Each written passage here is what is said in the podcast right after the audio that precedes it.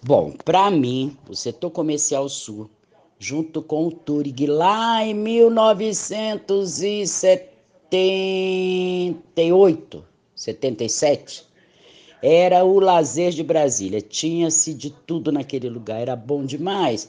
Tinha o Turig, tinha a, pasta, a pastelaria Viçosa, a qual a gente pegava os pastéis, pegava, tinha o quibe assado, a gente ia para lá. Era tudo muito bom, era, era as tardes de lazer de todo brasileiro, na minha idade, que já faz um bocado de tempo. Hoje está tentando melhorar um cadinho, já tem outras coisas melhores, mas que lá para os anos 76, 80, 80 e pouco, realmente era o lazer de Brasília, era aquilo ali. Saía-se a pé, ia para lá, passava-se a tarde toda, todo mundo se divertindo, todo mundo brincando, tudo adolescente. Entendeu? Até que veio o tempo aí, deteriorou tudo aquilo ali, mas estão tentando revitalizar de novo, que seria muito bom que acontecesse mesmo.